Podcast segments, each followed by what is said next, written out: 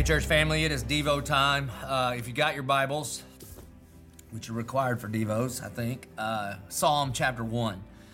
I told you I've been in the Psalms a whole lot lately uh, throughout this period, and I can tell you, just for me, uh, last week was a tough week.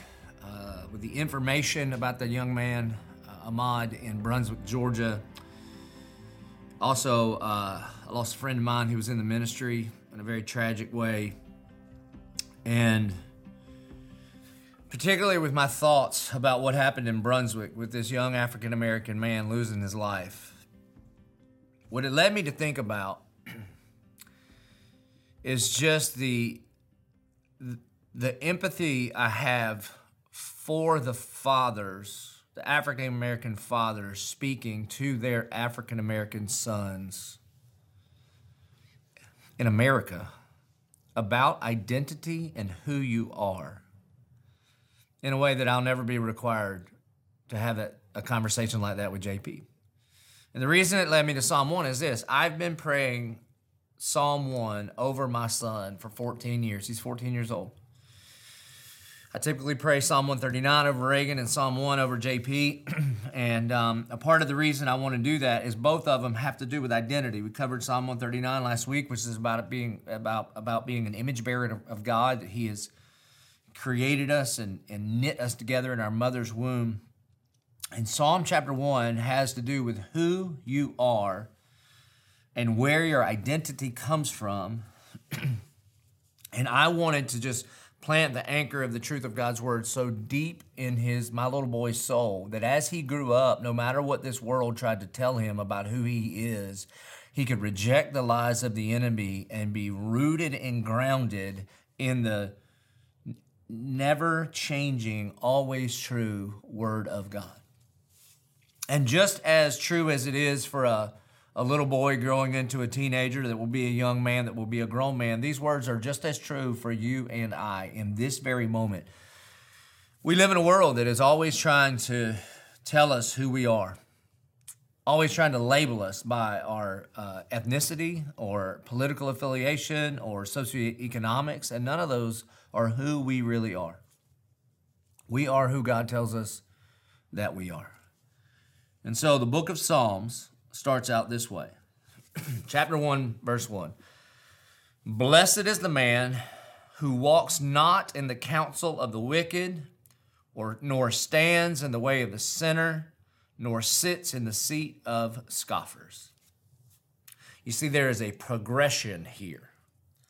There is a, a an ever increasing intensity in the intimacy of these relationships. It's one thing to walk with somebody, you know, you can kind of walk and talk. It's another thing to stop and stand and get a little more focused on that conversation. And then, yet, it's another step to sit down with someone.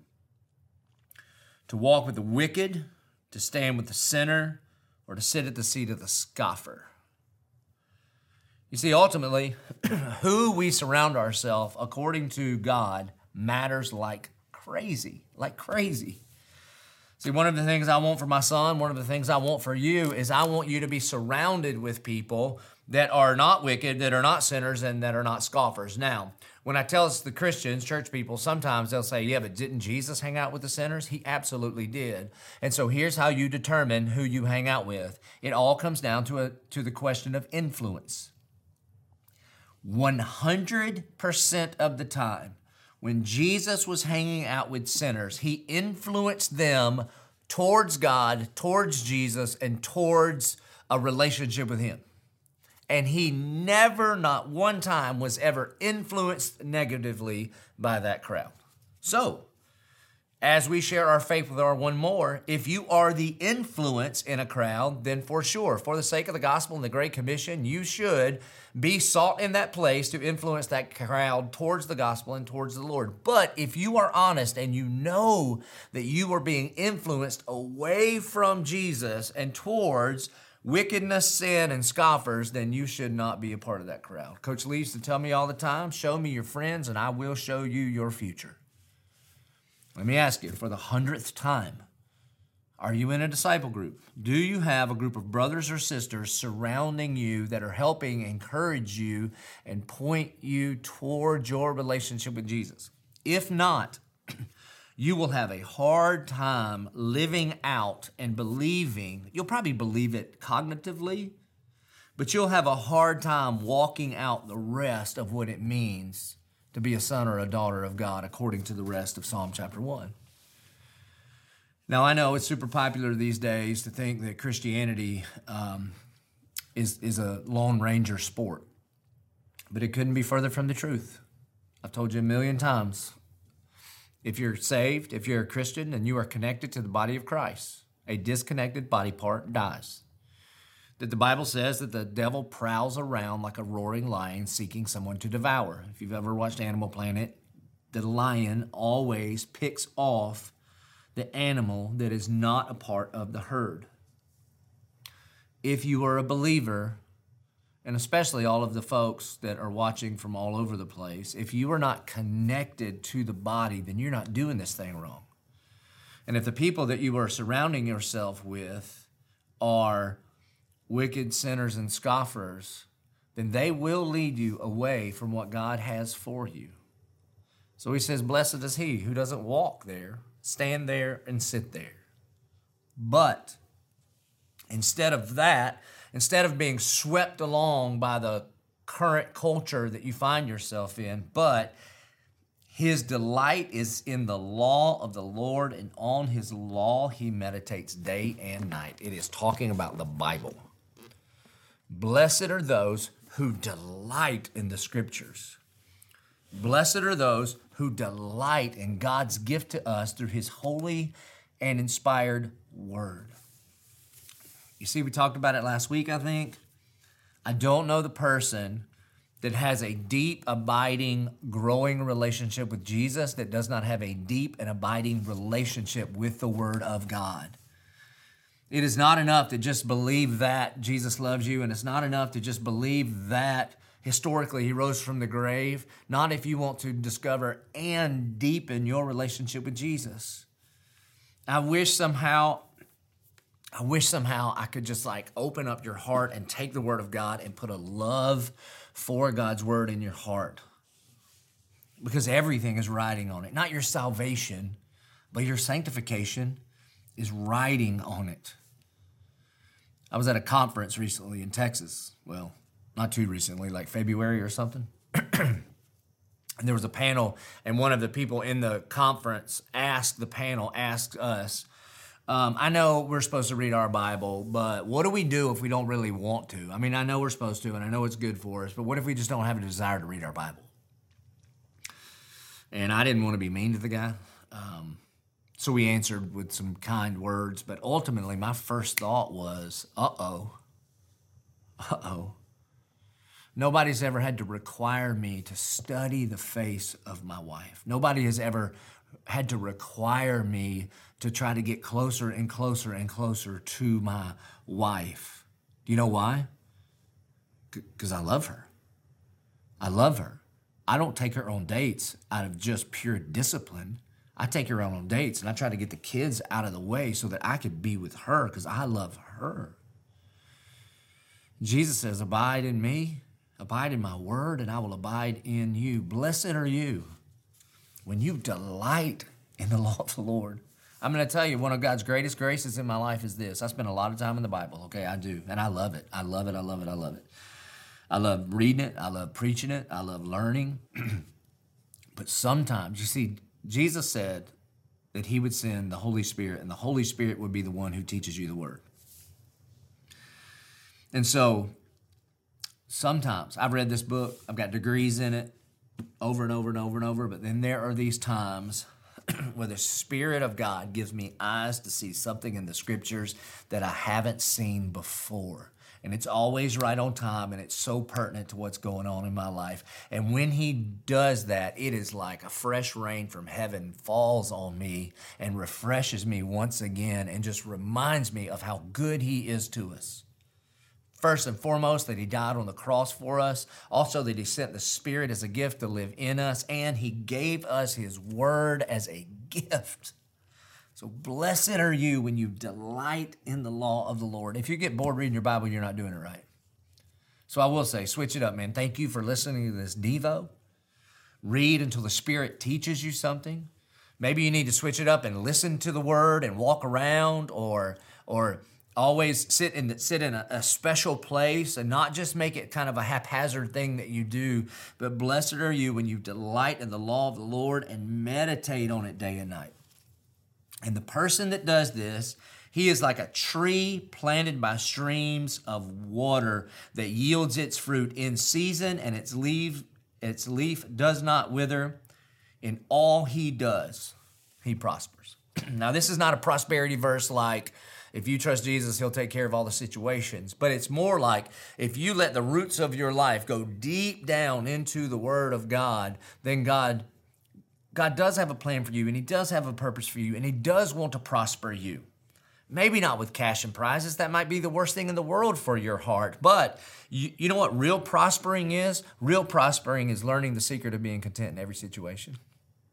That no matter what season of life is, that you are planted by streams of running water. That means that that that you are not tempted to find your satisfaction to quench your thirst by the temporary things of this world because you know the true living water in his name is Jesus and your joy doesn't have to change because Jesus doesn't have to change. And the more you dive into his word the more your roots grow deeper into your relationship with Jesus. See that's prospering.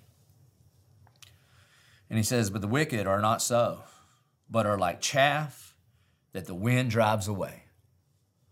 Listen, every morning when you get up, I would highly suggest you do your your time in the Word in the morning. You should do it and evening and midday, whenever you want to. But it's a great idea to start with the Word. Every day, someone says there are two paths you can take. You can take the path of delighting in the law of the Lord, or you could take the path that the wicked take. And they're just tossed around by the things of this world. And they're like chaff. When the wind blows, they have to go with it. But the people of God, the people of the book, that we are planted by streams of running water, that everything we do will prosper. God's word will do what he says it will do. It says, Therefore, the wicked will not stand in the judgment, nor sinners in the congregation of the righteous, for the Lord knows the way of the righteous, but the way of the wicked will perish. One of the things that God's word reminds us of through the cross of Jesus Christ over and over and over is this is that God is not some cosmic creator that put the pieces of this world together and then wound them up like a clock and then just sent them into the universe to tick away to oblivion. But God knows your ways. And again, this could be the scariest thing you've ever heard. Like, uh oh, he does? Yeah, he does. But through the cross of Jesus Christ, when you understand that the gospel is not only that Jesus died for sinners, but he also imputed his righteousness upon us. In other words, if you believe when Christ died on the cross, that counted for me, then Jesus' perfect life is counted or credited to you. That this is love. Not that we love God, but he loved us and he sent his son as the propitiation for our sin, the payment that satisfies which means if you were in Christ and Christ made the payment that satisfies, then God cannot be dissatisfied in you. That He knows you. He knows what you think. He knows the wicked thoughts that we have. He knows the good. He knows the bad. He knows the things we have done. He knows the things we will do. He knows our soul. He knows our struggles. He knows our strengths. And even in all of that, He wants you. That's right. This lets us know, because of what Christ did on the cross, you are not unwanted, that God wants you. And so, if it is true that He wants us, as demonstrated by the cross, then shouldn't we want to know what He wants for us? There is no better way to know what God wants for us than to delight in His Word and meditate on it day and night. 11:22 May we be people of the word. May we be so soaked and saturated in the word of God that every time the spirit stirs us the word of God comes out of us. And you will be blessed if you do so. Let's pray.